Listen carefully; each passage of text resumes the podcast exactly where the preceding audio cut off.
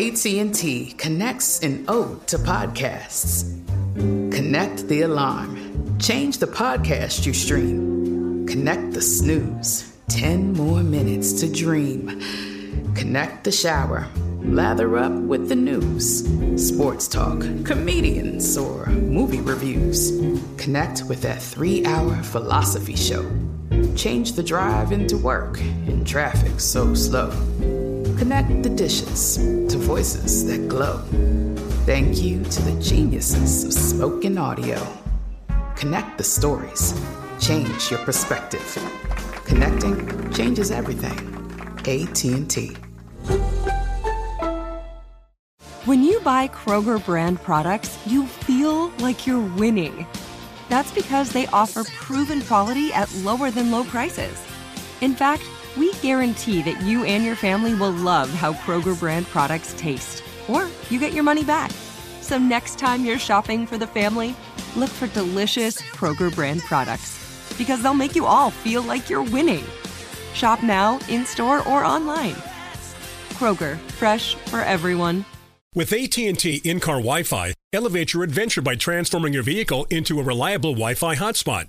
Connect up to 10 devices up to 50 feet away from your vehicle, making it ideal for camping and road trips. Don't miss out on the fun. Embark on your next adventure today. Visit att.com/in-car Wi-Fi to check if you're eligible for a free trial. Always pay careful attention to the road and don't drive distracted. Wi-Fi hotspot intended for passenger use only when vehicle is in operation. Compatible device and vehicle required.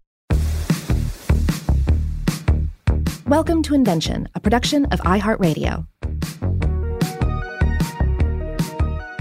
Hey, welcome to Invention. My name is Robert Lamb. And I'm Joe McCormick, and we're back this week with part two of our exploration of fire technology, and specifically the match, the humble match, the enticing match, the intoxicating match. Well, I'm getting carried away here.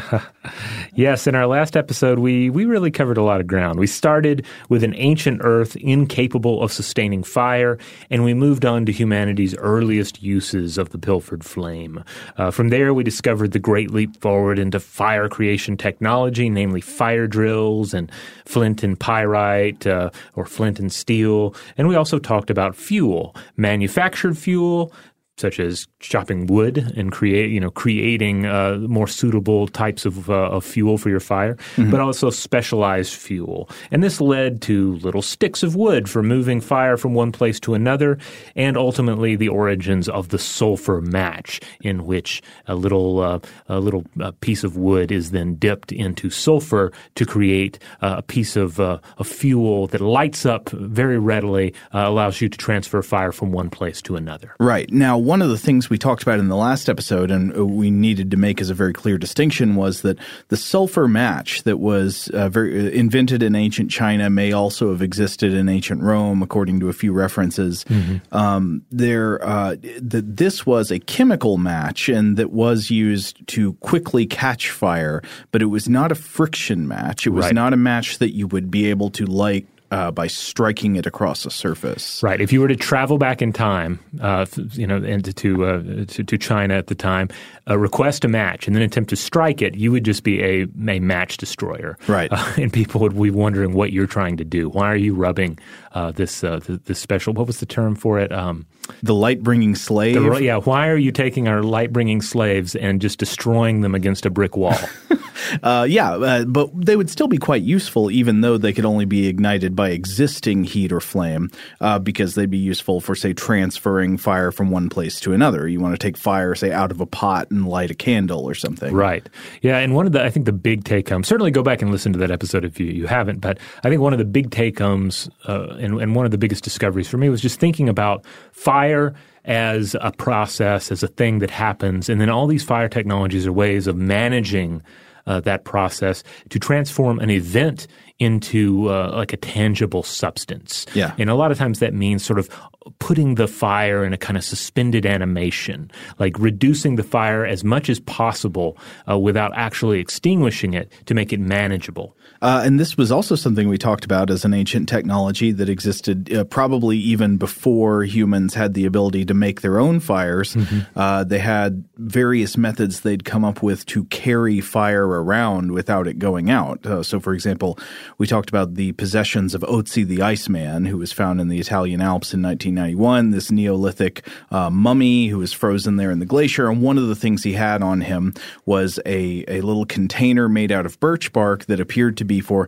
carrying coals around. So you could take a coal out of one fire, put it in this little container, wrap it in leaves, and you'd have a coal that would continue to burn for hours in case you need to make camp really quickly. You know, one thing I kept thinking about when we were talking about that in the last episode is Disney Christmas Carol, mm-hmm. in which Cratchit, played by Mickey Mouse, brings home a hot coal from Ebenezer Scrooge's stove to light his own stove at home. Oh, I don't know if I even remember this. I believe that is the case, unless I'm misremembering. There is at least, I'm sure you're right. If it wasn't that, it's some other version of A Christmas Carol that I've seen. And if I wasn't doubting you. I'm saying I'm not aware. It's also possible that it wasn't Cratchit bringing home the coal, but perhaps Scrooge bringing home a hot coal from his office place to ignite some small fire at his home. He is all about efficiency. Yeah. But you know, it makes a lot more sense now that one really, you know, gets down and considers the pain of having to start a fire. You know, it makes sense to bring that hot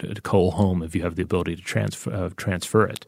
Now, in this episode, we are going to be getting into the origins of the actual friction match.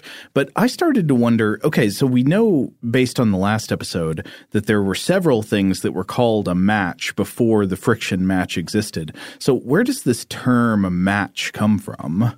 Yeah, we mentioned Mandarin terminology. We mentioned a little Latin, but as James Wisniak points out in his Matches, the Manufacture of Fire from 2005, published in the Indian Journal of Chemical Technology, the word match seems to come from the French mèche, I think, and this would be a wick, as in a lamp, and it likely refers back to the Latin mixus, I believe it is, mixa, which would be the wick of a lamp. But the key technology that led to the naming of the matchstick, it seems, was what is known as the slow match. Now, this is something that's probably going to be confusing yet again, because this has some things in common with matches mm-hmm. of today and the matches we've been talking about, but other things very not in common. Right. The slow match was essentially a slow-burning cord or twine fuse that early musketeers and soldiers used to ignite early firearms and cannons. To put it in pirate terms for everybody, because this may ring a bell, legendary pirate Edward Blackbeard Teach, who lived 1680 through 1718, is said to have twisted slow matches under his hat, like in his hair, and then they'd be lit on both sides to frighten his enemies/victims. So when you hear the phrase slow match, you need to think fuse. It is right. It is like a rope-like object that has been made to burn slowly. Yeah, but that's the other thing. When you think fuse, don't think a firecracker fuse like you have probably some experience with today, or like a cartoon fuse, you know, where it's just zipping around really quickly and there's just a fast transfer of that spark to the explosive. No, this would be a slow, smoldering string, twine, cord type object. Yeah. So, yeah, generally you're talking about some rope or cord soaked in potassium nitrate, which is a key constituent of gunpowder, and then it would be dried. You'd light it. You'd blow out the flame, but then a red ember would continue to burn and work its way down the cord. So really, if you think of a fuse like a firecracker fuse without all the sparking, and you think about it going really slowly, mm-hmm. that's essentially what's happening. A very similar thing, actually, to the carrying of the coal in the birch bark container. It's something to keep a low fire smoldering for a long period of time that can be used to reignite something else quickly. Yeah, basically getting that fire into a state of suspended animation where it's there when you need it, but it's also you're not just like carrying around a big flaming torch, especially if you're having to deal with gunpowder. Though, as we'll discuss in a minute, it didn't come without dangers. Yes. So another place some of you may have seen this is you would typically find the slow match physically attached to a weapon such as a musket or clipped to the matchlock mechanism of a matchlock weapon. Yes. For a really great recent media example, if you've seen the 2015 horror movie The Witch, directed by Robert Eggers, there is a scene in the movie where actually throughout the movie, the characters carry around a musket, and it is a matchlock musket. There's a scene where the father, played by Ralph Ineson, is trying to hunt. He's trying to shoot a rabbit, and you can see it has this long tail of cord sticking out of it. Sometimes they carry it with the cord sort of wrapped around what looks like a cleat of some kind on the stalk. And in the scene where he tries to hunt a rabbit, you can watch him going through these kind of tedious, dangerous, laborious steps of like pouring out the powder, packing it, getting the slow match lit, and then blowing on it to make it smolder, and then clipping it into the hook. Like it looks like it would be a very difficult weapon to use. Mm-hmm. And in one sense, it is. But you might wonder, watching all of this laborious stuff, why was the matchlock musket actually an invention? What would this be an improvement over? So I was reading about this, and apparently previously, gunpowder-based weapons would usually have to be lit by hand. So try to imagine that like in the moment. The gunner would have to carefully set fire to the priming powder, which was in a small receptacle called the flash pan, and they would have to do that by hand.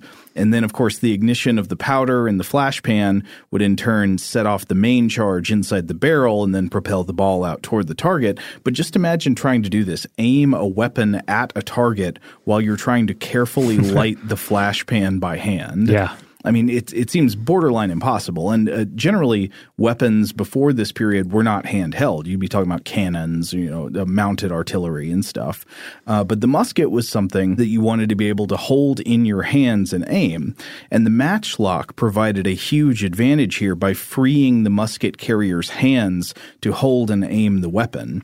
So here, after you pack the weapon, so you'd put the powder for the main charge down the barrel, you'd pack the ball in, you'd smash it down with the stick, and then what you would do is set the end of the slow match, this fuse-like cord, you'd set the end of that burning, you'd blow on it, get it smoldering, and then you'd clip the burning end of the slow match into a little metal arm called a serpentine, and then you'd put the powder in the flash pan. And after you've done all that, you could aim the weapon and pull the trigger. And what would happen when you pulled the trigger is that the metal serpentine would automatically lower the smoldering slow match down into the flash pan to ignite the charge.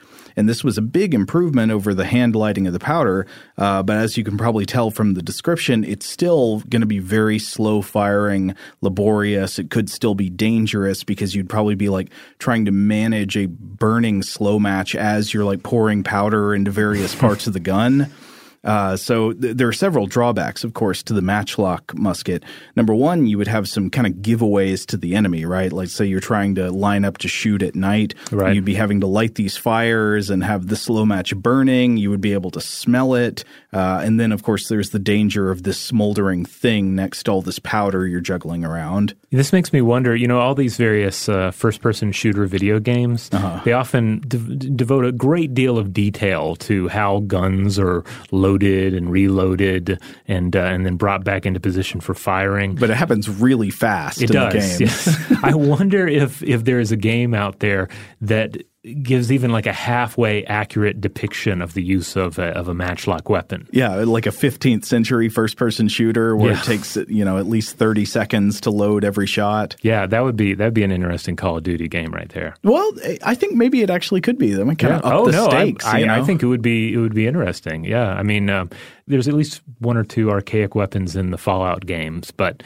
it's all on auto reload. You just push reload and it just takes a while. It would be interesting if there was a game where you actually had to, do this maneuver with one joystick and another with the other joystick, and whereas it was so that actually reloading this weapon required more of a cognitive responsibility on the part of the player. And if you screw up while you're reloading, it literally explodes in your face and kills you. And then, so there's a funny thing thing here where the progression of the firing mechanism in gun technology actually goes kind of opposite of what we've been talking about in the progress of fire lighting and matches, because you go in history from the matchlock musket to the flintlock musket. Mm-hmm. And the flintlock was said to be an improvement because you didn't have to have a fire lit there. Instead, you just have the powder in your flash pan, and it would be ignited by the striking of the flint that happens when you release the hammer. Interesting. Now, of course, that has its own problems. With the flintlock, I think there was a greater chance of the weapon misfiring, right? Maybe you don't get a good spark or something. But anyway, I thought that was interesting context for the idea of the match. You know, when you think about the way it works with the weapon is it's there to be a fire that's ready whenever you need it. Yeah, and this is really, I mean, this is key to so many technologies, right? I mean, again, coming back to even the hot water heater in a household, you know? It's how do you make sure the fire is there when you need it, but in a safe way, in a way that is not going to endanger everybody.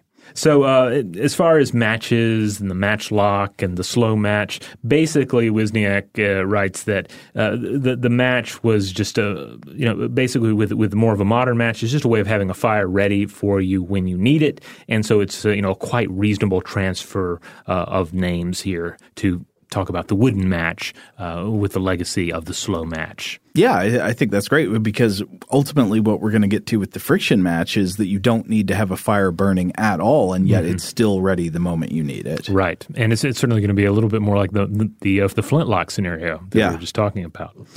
So we discussed in the last episode how humans have spent a lot of time poking around in the fire and using fire, among other means, to understand the nature of various substances. And that's essentially how we got to the notion of using sulfur or potassium nitrate even, right? Mm-hmm. There are these substances. We figured out how to, in some cases, you know, refine them. And then what happens when you add fire to them? Well, they spark or they explode or they catch fire more readily than other substances. And that they can ultimately, like sulfur, if coating the end of a little stick can make that stick a better fuel to use for transferring flame from one point to another. Now, the flame-bringing power of sulfur, as we know, goes back way into the ancient world. That was known about by, you know, the ancient Chinese, by the ancient Romans. But there are going to be new chemicals coming online that may serve this job even better. Yes, humans began to uncover new substances, such as even new elements, such as phosphorus, which in the 17th century became the first new element not known since ancient times. And some arguments have been made for other chemists, other discoveries having taken place earlier or around the same time. But credit is typically given to the German alchemist Henning Brand in 1669. Now, a quick note on alchemy, which is a rich topic unto itself, but we're largely dealing with a proto-scientific mixture of chemical research and occult magic, the continuation of mystery traditions, etc. I love the period of alchemy. It's so culturally and historically interesting, mm-hmm. Especially when you're thinking about the history of science, because it is a time when in some cases real knowledge is advancing right alongside what people believed were equivalent advances in knowledge about like demonology and how to do spells. Mm-hmm. At the same time that people really are learning things about, say, chemistry and the curing of certain diseases. Yeah, like for instance, in Brand's case, he was seeking the legendary philosopher's stone. Now, this is a substance of that was said to have miraculous powers. It was capable of transforming metals into other metals. You know, this is the lead into gold scenario. But it could also provide immortality. That's why it factors into a Harry Potter novel, for instance. But Brand sought it in urine, distilling it down to a white material that glowed in the dark. And this was phosphorus mirabilis, or miraculous bearer of light. Who would have known that pee-pee was so illuminating? Indeed it was. All right, we're going to take a quick break. When we come back, we will return to the mysteries of the urine, and we will talk about phosphorus. With AT&T in-car Wi-Fi, elevate your adventure by transforming your vehicle into a reliable Wi-Fi hotspot. Connect up to 10 devices up to 50 feet away from your vehicle, making it ideal for camping and road trips. Don't miss out on the fun. Embark on your next adventure today. Visit att.com/in-car Wi-Fi to check if you're eligible for a free trial. Always pay careful attention to the road and don't drive distracted. Wi-Fi hotspot intended for passenger use only when vehicle is in operation. Compatible device and vehicle required. You ever get that feeling like the concrete jungle's closing in? You crave wide open spaces, the chance to chase your own dinner, or just breathe clean air. Well, listen up. There's a whole world out there waiting, and finding your piece of it just got easier. Head over to Land.com. They've got ranches, forests, mountains, you name it. Search by acreage, price, location. They've got it all. No matter what kind of wild dream you're chasing, Land.com can help you find the ground to make it a reality. So quit dreaming. Head over to Land.com, find your open space, and get out there. Hey, have you ever used Cheapo Air? For years, and I really like it. With Cheapo Air, you can book online, use their app, or even over the phone. They've got great prices on over 500 airlines and millions of accommodations. They're my go-to for travel planning. And if you join their Club Miles program, you can earn points to save on the cost of your travel. Book on the app, and you get double points. Sounds like it's time I tried Cheapo Air. Call Cheapo Air at 855-247-3279 or visit cheapoair.com/podcast.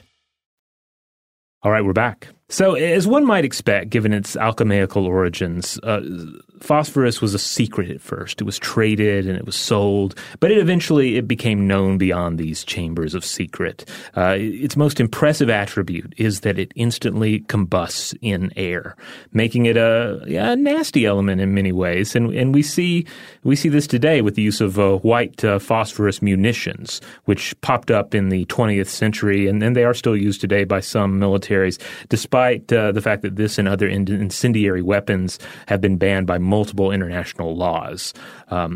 White phosphorus munitions can produce additional terrible burns via burning particles as well as harmful vapors. Yeah, I was reading an article about this in Reuters from 2009 because I tried to sort this out before. It's sort of complicated and confusing because phosphorus-based incendiaries have both legal and illegal uses in war these days, and that can lead to arguments about specific uses. So white phosphorus today, as it would be used as a munition, is this colorless or sometimes kind of yellow, waxy substance. I've read this Reuters article mentioned that it sometimes smells like garlic. I did not know that. Huh.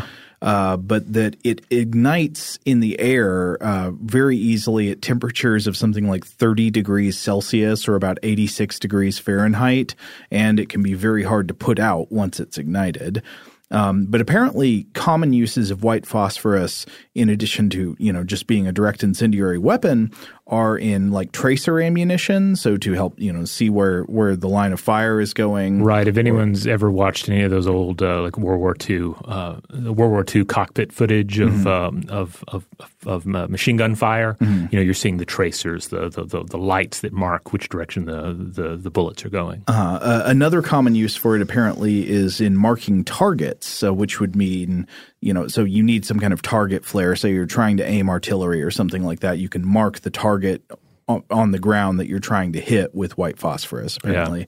Yeah. And then finally, to create smoke screens, which would be useful in hiding the maneuver of friendly troops. Yeah, so it basically comes down to, how are you using it? Are you using it to illuminate? Are you using it to obscure? Mm-hmm. Or are you using it in a way that is either intentionally or nearly intentionally incendiary against human beings or human infrastructure, using it to burn people and buildings. Right. That does seem to be the main difference. So the uses I mentioned have been more generally permitted, but it is against international law to use white phosphorus as an incendiary weapon, especially against civilians or in areas where civilians are clustered. Yeah. And this I think leads to disputes because there are these controversial uses where the forces who used it said, well, we were using it for one of these permitted reasons, and then their critics say, no, you were using it as an incendiary weapon.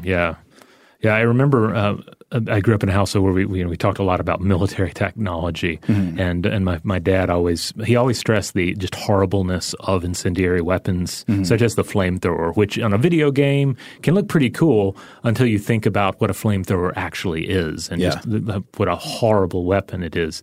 And likewise, phosphorus. I remember him telling me that like if you would have particles of phosphorus like in your skin, they would have to immerse your arm in water then to remove it, thus negating the flammability of it when it's exposed to oxygen or free atmospheric oxygen. Yeah, that goes – everything I've read about phosphorus as a direct weapon is just a total nightmare. But all this would come later. We're fast-forwarding a little bit with the phosphorus weapons because at first phosphorus, when it first crept out of the alchemist's workshop, it was one of these substances that clearly had a lot of potential. And you didn't have to be a war pig to see it because surely this is an element that would enable one to produce instant fire because that's what it does. It combusts in the air itself. Yeah, like 80-something degrees Fahrenheit? I mean, that's unusual. Yeah, like even in because we're talking about even like in a cold environment, mm-hmm. With minimal friction, you would be able to reach that point. However, it would take a good 150 years after its discovery for us to see really the beginnings of actual technology that utilized it. And this would be the pyrophosphorus fire carrier that came around. This, Wisniak explains, was, quote, a sealed glass or ampoule containing a finely divided pyrophoric powder free of phosphorus, which ignited spontaneously when the tube was broken and the contents scattered. And he adds that pyrophoric powders are chemicals in finely powdered and reactive state which catch fire on exposure to air. So you'd have a sealed capsule that you would rupture in order to either combine things or just expose something to the air and instantly create a flame, which – I don't know. That version of the instant strike-a-light sounds a little scarier than the normal match. Yeah. I was reading about a few really terrifying versions of this technology that rolled out early on. So one was Wilhelm Homburg created a mixture that could be sprinkled onto dry cotton, which would cause it to catch fire. Mm-hmm. Okay. Then Robert Hare, who lived 1781 through 1858, had a version that, again, entailed a sealed glass tube. But another, I think the scariest one is known as Rosling's pyrophorus, and I couldn't find any information on who Rosling is in this scenario, like what their first name was, etc. But the description I ran across is that it was the powder was packed on top of tobacco in a pipe, and you ignited it by sucking air through it. I think Rosling was the uncle of Moloch. Yeah. Now, another one that comes up is the phosphoric taper or the ethereal match. And this was a sealed glass tube with wax paper and phosphorus inside it. You'd break the tube, according to Wisniak, quote, with the aid of the teeth or otherwise. Yes, I've read about these, yes. And withdraw the phosphorus-impregnated taper into the air. These were indeed – not only were these dangerous, but they were also pricey. So ultimately you have a technology that's just not practical for everyday use for two huge reasons. It costs too much, and you might blow your face off. Yeah, I think I've read about at least a couple of matches along these lines that were like some kind of glass container that most people would rupture with their teeth. Yeah. And that would start the fire. Yeah. Yeah, that even without things blowing up, you're breaking the glass cylinder with your teeth, which just that alone gives me the all-overs. Now, there were some other advancements made in fire creation technology that are worth at least touching on. One came from Johann Wolfgang Döbereiner, who lived 1780 through 1849. And he was a German chemist who in 1823 created what some dubbed the first lighter, the Döbereiner's lamp, which it's also known as a hydrogen lighter. Hydrogen produced from zinc passes through a jet with sulfuric acid over spongy platinum on a platinum wire. The gas ignites, producing a flame. So the sponge here catalyzes a reaction with oxygen, heats the catalyst, igniting the hydrogen. This I've seen pictures of it. It does. It looks kind of like a. I mean, it looks like a lamp. If you were just saw it sitting on a shelf in an antique store, you might think it looks kind of neat, but you might not realize like what it is. But these apparently had a good 100-year run as being a good way of producing flame. Yeah, if I were just looking at this, I would not guess it was something that produced flame. I would guess that it was a lamp of some kind, something that carried flame. Yeah. It just at first glance, it just looks like a lamp. Another fire technology innovation of the time worth mentioning is the pneumatic tinderbox, also known as a light syringe or a fire piston. Wow. Now, it depended on the rapid stroke of a piston to generate heat to ignite tinder. And interestingly enough, this is one of these inventions that emerged in Europe around that time, but essentially was a much older Southeast Asian invention, which is, to say that the technique certainly shows up there first hundreds of years earlier, but it's unclear if and to what extent this directly influenced European fire pistons, or it's just, much later Europeans got around to it through other technological roundabouts. One thing I'm really picking up on from these past couple of episodes is the general impression that fire creation technology gets around fast. Mm-hmm. Yeah, I mean, it basically comes down to the fact that any human culture is going to need it. Like, it is such an important part of the human experience. Like, you need to be able to create fire. And so if it's a new kind of match like that, that's going to spread. If it's a new element, you're only going to be able to keep that a secret for so long because the potential there is just too high. All right, so we've talked about chemicals, elements, friction. I think you can see where this is going. Maybe we need to take a break, and then when we come back, we can talk about the invention of the friction match.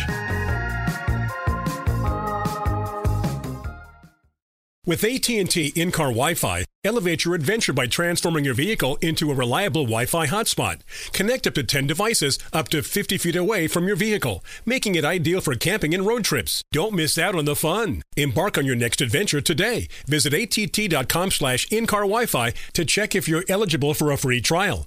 Always pay careful attention to the road and don't drive distracted. Wi-Fi hotspot intended for passenger use only when vehicle is in operation. Compatible device and vehicle required.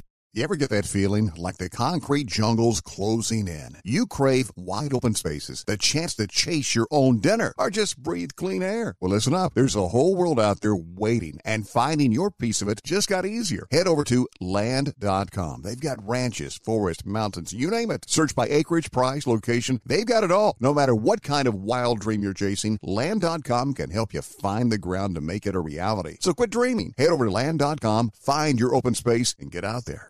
Hey, have you ever used Cheapo Air? For years, and I really like it. With Cheapo Air, you can book online, use their app, or even over the phone. They've got great prices on over 500 airlines and millions of accommodations. They're my go-to for travel planning. And if you join their Club Miles program, you can earn points to save on the cost of your travel. Book on the app, and you get double points. Sounds like it's time I tried Cheapo Air. Call Cheapo Air at 855-247-3279 or visit cheapoair.com/podcast. All right, we're back. We're finally here. We're reaching the point where something more or less like the modern match is possible. Right. So the invention of the friction match, the match that you light by striking it across a surface, is often credited to a single individual, a British chemist named John Walker, who lived in the 19th century in a town called Stockton-on-Tees, which is in County Durham up in northern England. Now, I've come across a few sort of conflicting claims of primacy, though. Most sources cite Walker, but for example, there is a 1922 Dictionary of Applied Chemistry written by the prolific British chemist Sir Thomas Edward Thorpe, and it claims, quote, in 1816, friction matches tipped with a composition containing phosphorus are stated to have been manufactured in Paris by Francois Daronne, who by Gentle and others is regarded as the first maker of the phosphorus friction match. But I'm not sure exactly what to do with claims like this because pretty much all modern sources I can find give the credit to Walker, though Walker wouldn't create his invention until later in the 1820s, so this precedes Walker by at least 10 years. And Thorpe himself does claim that Walker invented the first, quote, practical and useful matches ignitable by friction. So I guess he's saying that maybe that according to Thorpe at least, somebody else in France created a friction match earlier, but it was not practical and useful enough to count. And that kind of raises a general question, like when we give somebody credit for an invention, how impractical does a version of an invention need to be before it doesn't count at all? Right. Yeah. I mean, we discussed this a little bit. I mean, we discussed this time and time again on the show, really, but it came up when we were discussing cocktails with Jeff Beachbum Berry. Mm-hmm. Like, if it's one thing to be able to make the cocktail in your home kitchen, another to be able to serve it. It's one thing to be able to create something like a match in your workshop, but to produce it on scale, to be able to actually get it out there as a dependable way of sparking a flame. Yeah, and Thorpe doesn't really go into more detail, so I don't know what exactly was so impractical about Francois Daronne's friction match, but it sounds like it didn't work very well, or at least according to Thorpe's diagnosis here. So here we're left with John Walker. He's the one who almost always gets the credit. He was born in 1781. I was reading a blog post about him by Andrew Haynes for the Pharmaceutical Journal, and it described Walker's father as a grocer, a draper, and a druggist, which is a lot of jobs. Mm-hmm. John was the third son in the family, and originally he was on the road to become a surgeon, which was, of course, a very exciting road to occupy at this time and place. You know, think late 18th century in northern England.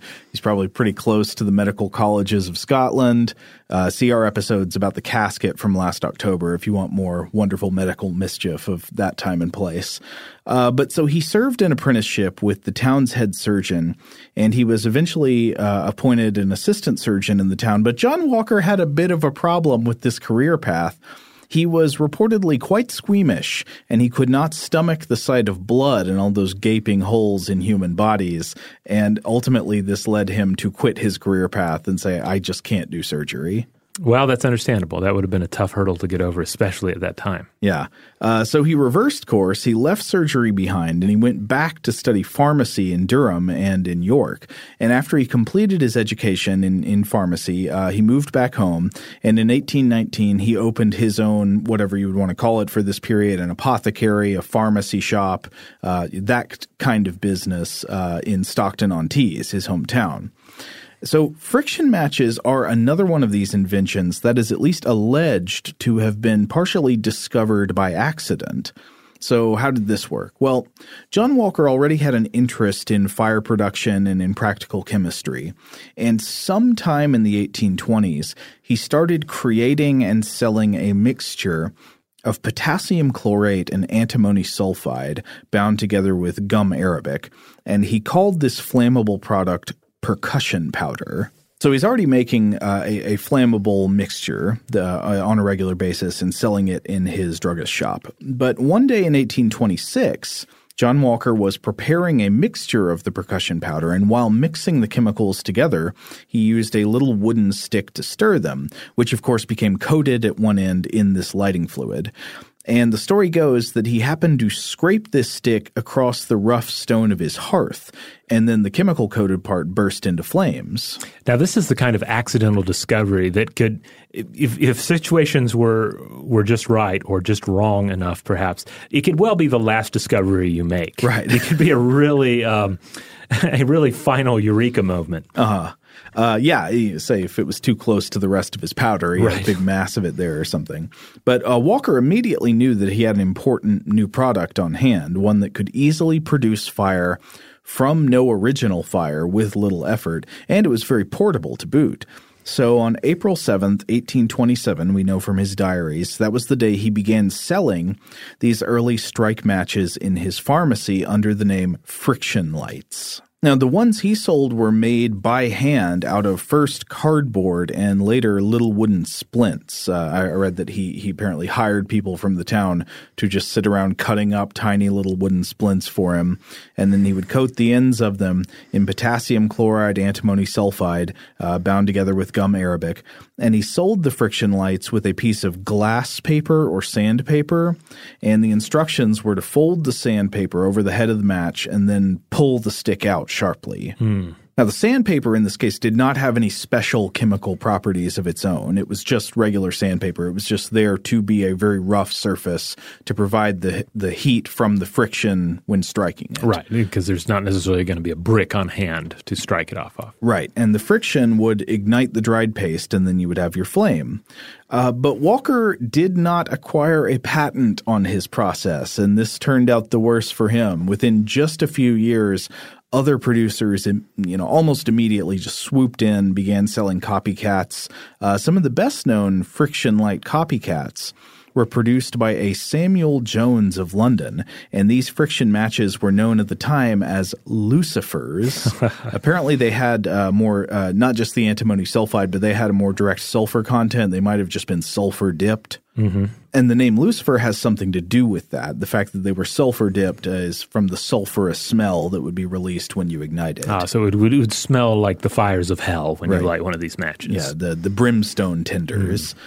And then there were other copycats also who were soon on the market. Thorpe mentions sulfur dipped competitors sold in London by Jones competitors G.F. Watts and by Richard Bell and Company, which sold theirs as improved lucifers. Improved lucifers. Yeah. That sounds like a redemption arc for the fallen angel. Yeah. And apparently John Walker himself was not a fan of the name lucifers for matches. He didn't like it. I don't know if that was that was him being precious about his invention or if he was a pious man or what. Interesting, huh? But for some reason, he wasn't into that. It is kind of a clunky name, right? It's one thing to say, hey, do you have a light? Do you have a match? Excuse me, sir, do you have any lucifers on your person? I mean, that's why go with three syllables when all you need is one? Just call them devils, yeah. Devil would work. Or, again, just a light, a match. This rolls off the tongue a lot easier. Hast thou a prince of darkness in thy pocket? Do you have a spare Beelzebub to spare with me? A Mephistopheles, perhaps. Once you get into a bunch of clunky devil names, easier just to go back to light. So I've got a really funny... Oh, but wait. That does remind me, though, of course, the other part of the name is Lucifer means bringer of light, correct? Of course it does, So it is a great name. It's a double, but it is also a little clunky. Yeah. So there's a great addendum to this story that I just happened to come across. So in the English town of Stockton-on-Tees, this town in northern England that John Walker is from, where the friction match was invented, there is a statue to honor John Walker. It was erected in 1977, which would have been the 150th anniversary of the first year that he sold the matches. Remember, that was 1827. Mm-hmm. But there's a twist I was reading about in the Times of London. Apparently, in 1990, the Borough Council of Stockton-on-Tees found out that the town statue of John Walker was based on the likeness of the wrong John Walker. Oh, no. It had been made from an etching of a London actor named John Walker, who never invented anything, as far as we know, never even visited Stockton-on-Tees. And after they found this out, they kept it a secret until just a few years ago when there were there were some newspaper articles that came out about it. It would be like if, centuries from now, someone decided to create a statue to honor the physicist Brian Cox, and then but instead of the dashing scientist, they found an image of the perhaps less dashing but certainly charismatic actor Brian Cox. How dare you? Dare you speak ill of the actor Brian Cox? Okay, well, in his younger years, I imagine he was more dashing, but generally he is. I would say he is more of a severe look. Yeah. To modern audiences, people who know him from like Manhunter on. Mm-hmm. In fact, that may be the earliest film I can remember seeing with him in it. I really don't have any familiarity with the younger Brian Cox. He's got a small role in the early 70s film Nicholas and Alexandra about the last family of the Romanovs, in which he plays Trotsky. Yeah, is he recognizable?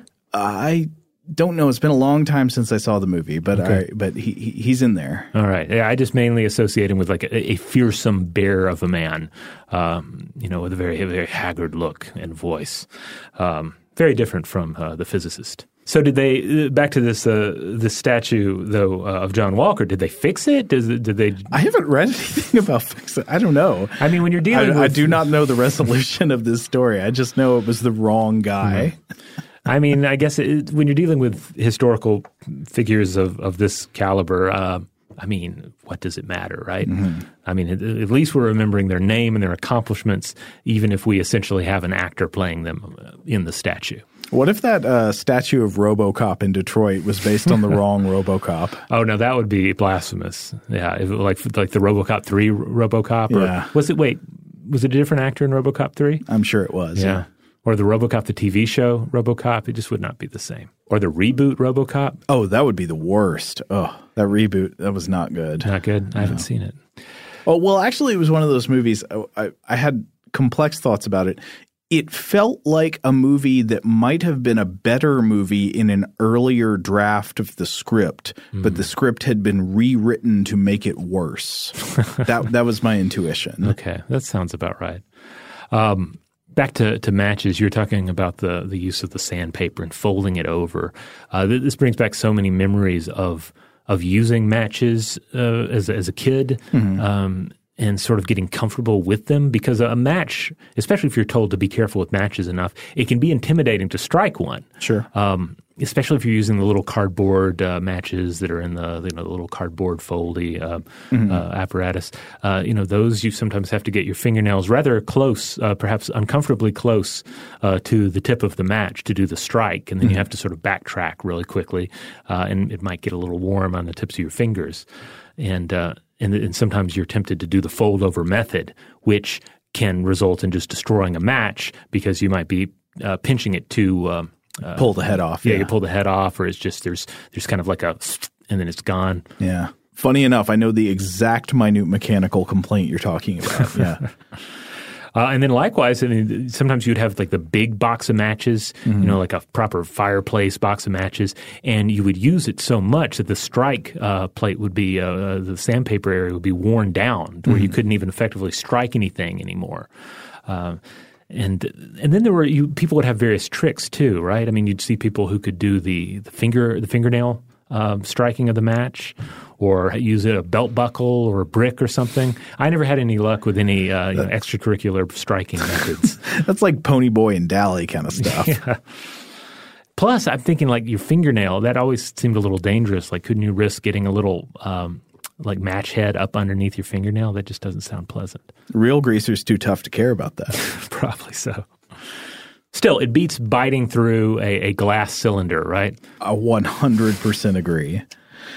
All right, so I think we're going to have to call this episode there, but we're going to be back for one more part of our exploration of matches next time, where we will explore more of the role of phosphorus in match manufacturing and the safety match. All right.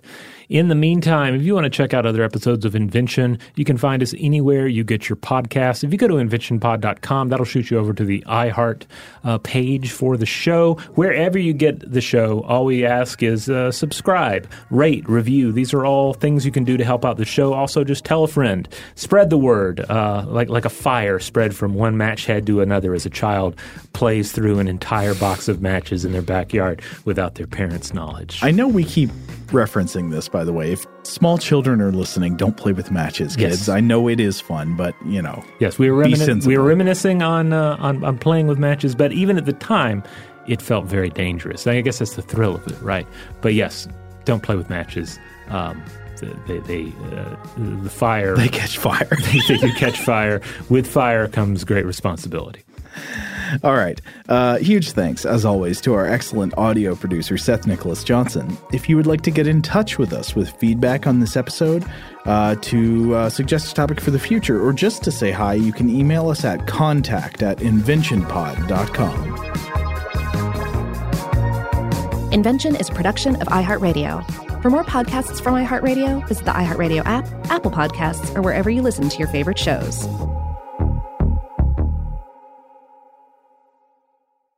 At JCPenney, fashion counts for everybody and every body.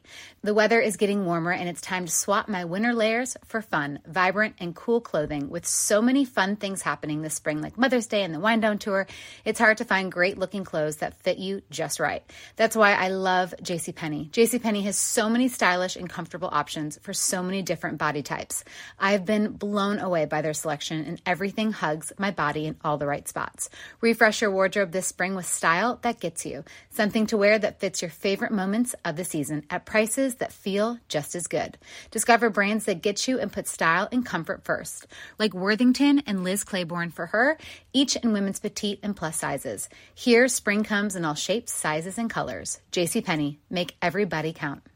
What's up, y'all? Janice Torres here. And I'm Austin Hankwitz. We're the hosts of Mind the Business, Small Business Success Stories, a podcast presented by iHeartRadio's Ruby Studios and Intuit QuickBooks. Join us as we speak with small business owners about the tools they use to turn their ideas into success. From finding that initial spark of entrepreneurship to organizing payments and invoices, we've got you covered. So follow and listen to Mind the Business, Small Business Success Stories on the iHeartRadio app or wherever you get your podcasts. You ever get that feeling like the concrete jungle's closing in? You crave wide open spaces, the chance to chase your own dinner, or just breathe clean air. Well, listen up. There's a whole world out there waiting, and finding your piece of it just got easier. Head over to Land.com. They've got ranches, forests, mountains, you name it. Search by acreage, price, location. They've got it all. No matter what kind of wild dream you're chasing, Land.com can help you find the ground to make it a reality. So quit dreaming. Head over to Land.com, find your open space, and get out there.